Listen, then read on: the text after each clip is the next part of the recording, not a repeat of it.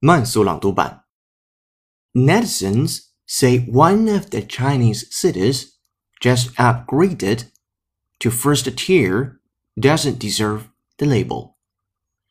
15 Chinese cities joined Shanghai and Beijing in boasting first tier status in a recent study.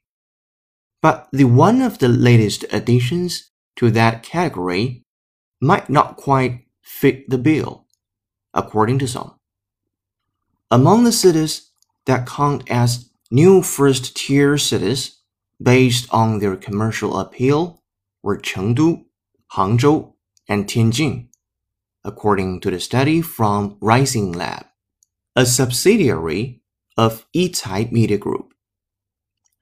Other cities that qualified were Wuhan, Chongqing, Nanjing, Suzhou, Xi'an, Changsha, Shenyang, Qingdao, Dalian, and Ningbo. Two cities, Dongguan and Zhengzhou, made it to the list for the first time this year.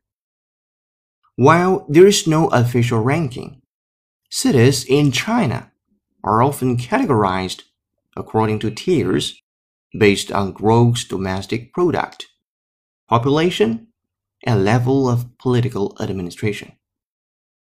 本期节目就到这里，恭喜你又进步了。